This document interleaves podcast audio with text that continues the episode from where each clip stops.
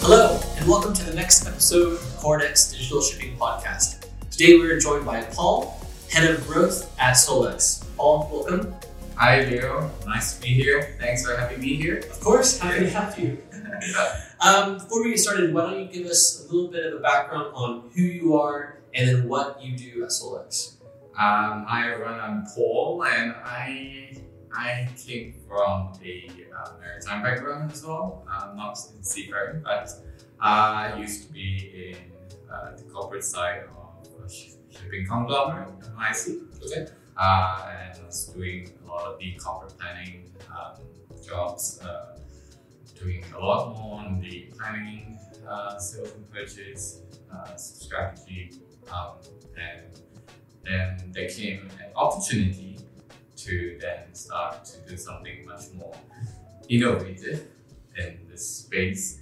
Uh, and that's when we started to explore um, the different ideas of um, how do we make the shipping industry more digitalized. Um, and yeah, eventually we uh, started Solex, and Solex is uh, today one of the leading, um, we call it safety 4.0 Okay. um, in terms of managing safety for crew uh, on board ships uh, using IoTs as well as wearables. Okay. So uh, we, we, we are um, you know pioneering and differentiating how we uh, manage crew safety today um, and totally changing how we perceive safety for crew. Okay. Excellent. And uh, what does the wearable look like? Oh, um, the wearable is very much like your Apple Watch, your Fitbit. Okay. Um, but the biggest difference is that it has to be intrinsically safe Okay. for you know, the industrial setting that we're in. Uh, but also a lot of the use cases or features that we build are specific to um, shipping. And you know, as we know, the, the whole setting is much more different. Uh, you wouldn't be able to imagine the heat that goes through when, when um, seafarers are in the engine room, right? Yeah, true. Um, you know, the whole um, scale of the ship, how big it is. That's all uh, until you step on the ship, and that's really what. For the first time when I stepped on the ship, uh, I have a totally different uh, respect for For sure. right? And um, that's also when we think we really need to change how uh, they work Mhm. and how can we actually make it safer for them. And for a bit of context, for those that have not been on a ship, let alone an engine room, how hot does it get? Because Singapore is very hot, but I assume it's Yeah, Singapore gets hot on most days, but imagine being in an oven that is like maybe 40 to 50 degrees. wow. That's like constantly. As long as the engine's running, and you just you have this heat going on, right?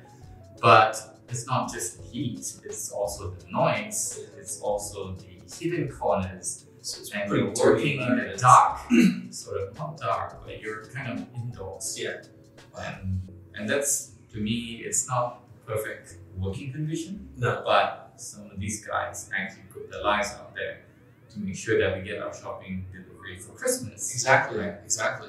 It's been there for months. So, um, also to recap, what what do you do at Solex? What's your role? Um, so I I hit the uh, growth department, so uh, business development, sales, um, getting new customers. So we're in the midst of uh, really going out there and promoting ourselves. Uh, so you might have seen us on some of the conferences, Okay. uh, and we're uh, also going around uh, promoting this through our LinkedIn. So Okay. do check us out on Okay. Uh, and so, yeah, we're, we're, we're, we've just recently launched our wearable, uh, and there's a lot more features that we're packing into it. Uh, you know, uh, not just heat stress, but uh, sensing of vitals, uh, geofencing. These are some of the features that really helps to make the ship safer for crew today. Um, things that they never imagined being done on the ship. Yeah. So, going off of that, first question, a very broad question. while we embrace digitization and shipping, what does the future of maritime look like to you? And I guess from your point of view, from a safety point of view. Oh, that's always a million dollar question. um, so I guess the future of maritime, especially on safety, it really depends on how what what, what will be shipped, right? Mhm. And today we're shipping a lot more different things from before. Um, the, the, the, the design of the ships are also much different from where it used to be. And therefore the conditions for crew uh, is also changing. But as we see cost being much more uh, uh, expensive to run ships today with regulations, with uh, different needs, um, it's very likely that we're going to see less people on ship. Okay. And so um, helping the crew to be lean Okay. helping them to work more remotely um, and staying connected at the same time. So the reduction in crew on board is that because it's just becoming more expensive to have crew, or we're starting to automate things, or a combination? Well, I think it's commercially driven. right? Okay. So yeah. cost is going to be the main, main driver here, but essentially also looking at safety for the crew. Okay. Um, you know, we have what, probably 20, 25 crews on each uh, commercial ship today. That's a lot of people Yeah. on each ship. Um, uh, and, and they work in very high hazard conditions. Yeah. And is there a need for us to put so many people through that same um, uh, those stress Yeah. and those environment of working? Um, possibly not Okay. and therefore there's a no- lot of innovation around um, making ships more automated, um, lessening the, the burden on each crew, um, but also we need to be able to make them safer. Um, and safer here uh, can go in many different ways. It could mean that they're more connected. Okay. Um, so you know things like With each other on board? with each other as well as with people on, on shore, right? Um, that's where I think there's a, a little bit of a disconnect when you're on the ship. You're, you're 10,000 miles from everything else. And that's also one of the stress that you go through. But um, so giving them that accessibility, you know, it's not just about satellite network, right? But it's also access to information, access to uh, advice or um, information. So that's something that we need to make sure that they get connected. Mhm. Uh, and then on the ship, there's also that element that you know they shouldn't be disconnected. There's only 20, 25 people working on the ship. Yeah. And there's only so many people you can talk to. Exactly. right? And it's a big ship. Um, so you know, mental health is, is another big issue in the industry today, especially with like COVID. I Yeah. realize that how long they've been put at sea, um, and so staying connected, being able to work with a colleague in a much more effective way. Um, that's one of the biggest, you know, uh, well, I would say it's one of the easiest challenges to, to achieve because we have that technology on shore. Yeah. Um, but replicating that on a, on a ship is usually a challenge with the environment, the, the high steel environment. Um, and secondly, I think it's making um, how do you actually change mindsets Yes. of crew? Um, I think you know all the training that they've gone through, with all the intent, the crew is always thinking, what is the best way for me to get through this voyage safely? Yeah. Right. And unfortunately, that we've got so many regulations, we've got so many protocols, Mhm. we've got tons of uh, paperwork Mm-hmm. uh, that we pile on to, to the seafarers that today, I would say probably some of the officers might think, am I more of an officer Mm-hmm. that works on paperwork or am I a seafarer that actually manages the ship? Um, so removing all this redundancy sometimes, uh, removing these paperwork uh, is critical to lessen the burden and make them be able to concentrate on what they're focusing on doing. So, like what we do with uh, one of our uh, control of work feature is to make sure that it's consistent across ships. All your paperwork, all your permits, um, control of work permits are all done in the same way. Okay. Everyone has the same understanding. You go through the same rigor of the process, Mhm.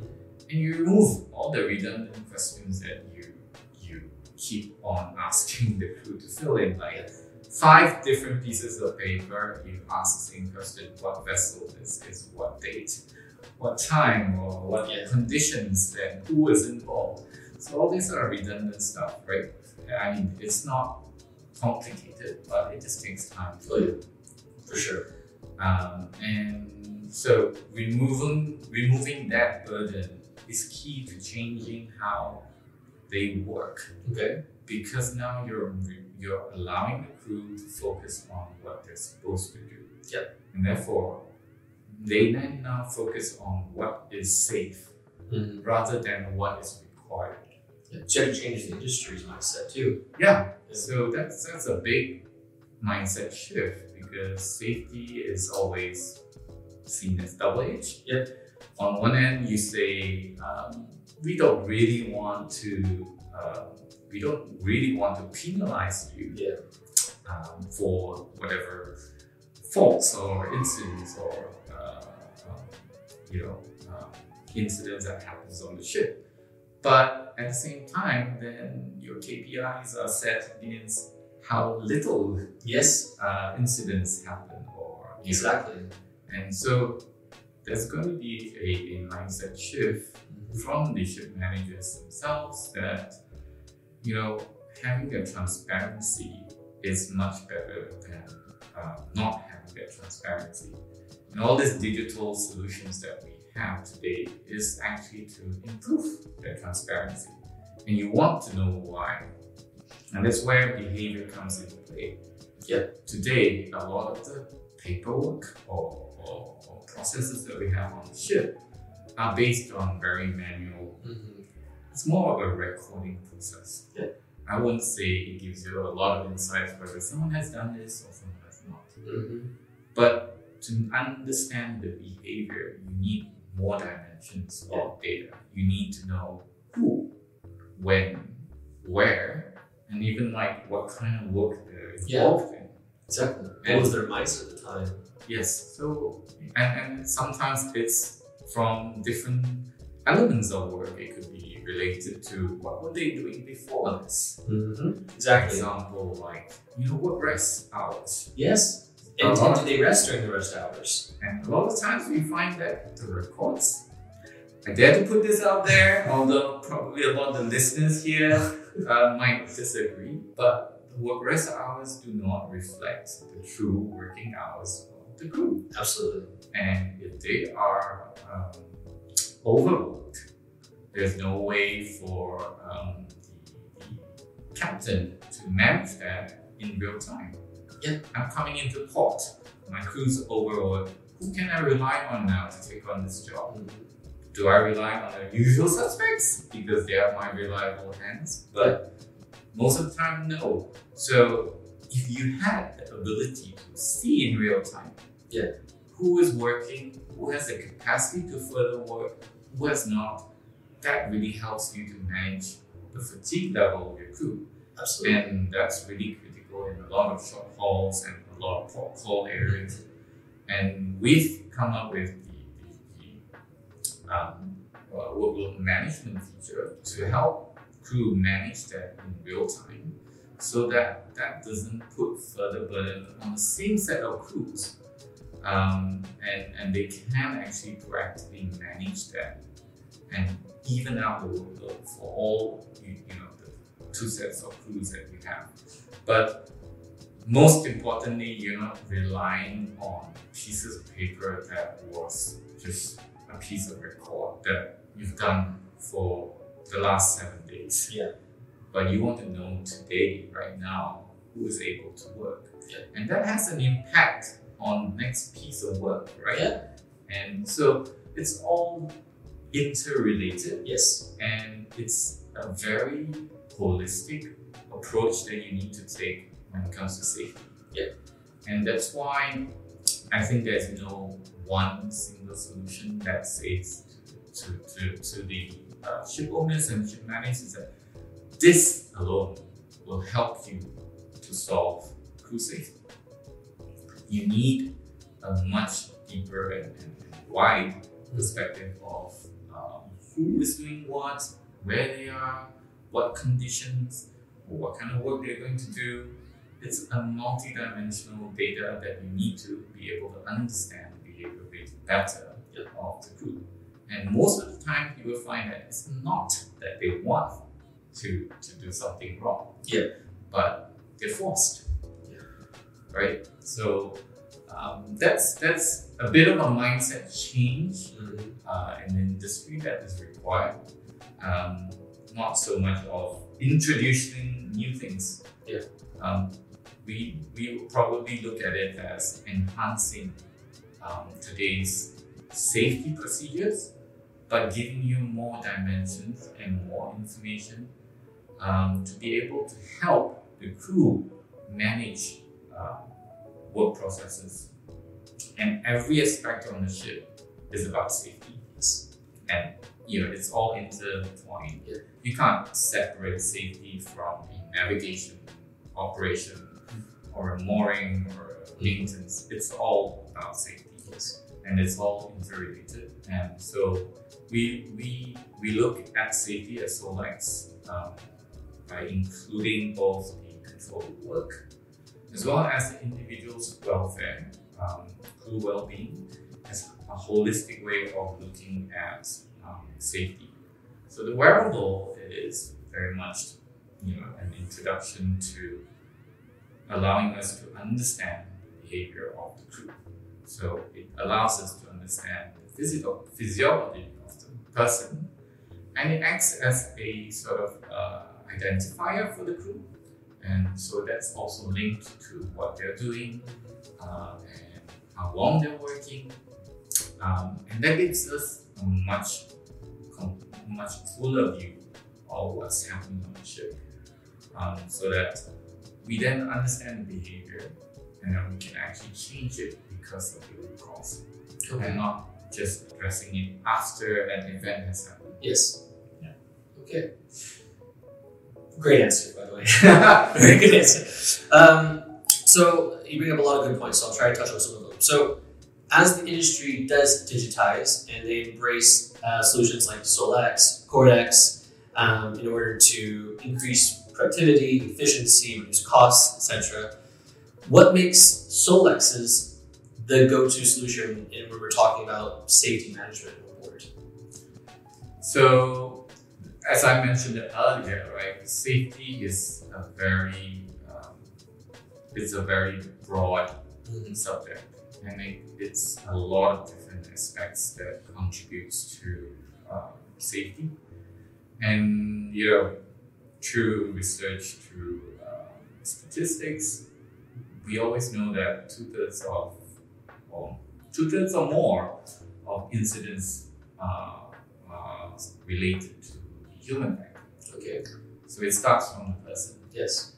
Uh, and sometimes it is pure fatigue. Uh, sometimes it is just uh, skipping steps, processes are not being followed. Or it could be just a not well trained person doing the job. And it all starts with the person. And the human factor here plays a very big, big, big part in this. And so at Solex, we try to address all these human factors. So we look at who, where, when, and also then what they're doing to complement our understanding about the human behavior. Yep. And that's what differentiates us from a lot of the standalone uh, solutions out there that looks at, you know, perhaps just permits or paperwork uh, or solutions that just looks at work rest hour recording. Um, so we look at it across the board and makes a sense of all these different elements of the human behavior uh, while they're on the ship. That it allows us to have a better understanding of why certain safety incidents could happen Mm-hmm. or could lead to safety incidents. So we're all about preventing incidents. We're all about giving them the tool to identify trends and indicators that could potentially lead to an incident down the road. Very holistic approach. Yeah. So, we- we know- I don't didn't speak about maritime because obviously this is a shipping podcast. but uh, do you see in the future, whether it be Solex um, or, or this mindset in general of shifting how we do safety on board the vessel, uh, going into other industries? Can we can we take some of what we've learned, what we're trying to do in maritime, and apply it to other industries as well? So today, what we do in the maritime industry is um, is very similar in settings for a lot of the other big industrial areas, Okay. And we So you talking about like refineries? uh, you've got shipyards, Okay. you've got plants, so on and so forth, uh, mining. Okay. Um, and I think, you know, it boils down to really understanding what the behavior is. And, and that's where I think, um, be it in, in, in, in maritime or any other industry, is to be able to then identify those traits um, and be able to see um, those traits in a better uh, systematic way, uh, understanding what drives those behavior. Uh, and without the understanding of those behaviors, you will not be able to uh, solve for safety issues. Absolutely. All right. Well, thank you very much, Paul, for joining us. It was great to learn about you and Solex and what you're doing to improve safety for everyone at sea and hopefully maybe one day offshore as well. Yeah, thank you very much for having me here and check it out on our website. Yes, can do. All right. Thank you for joining. Thanks.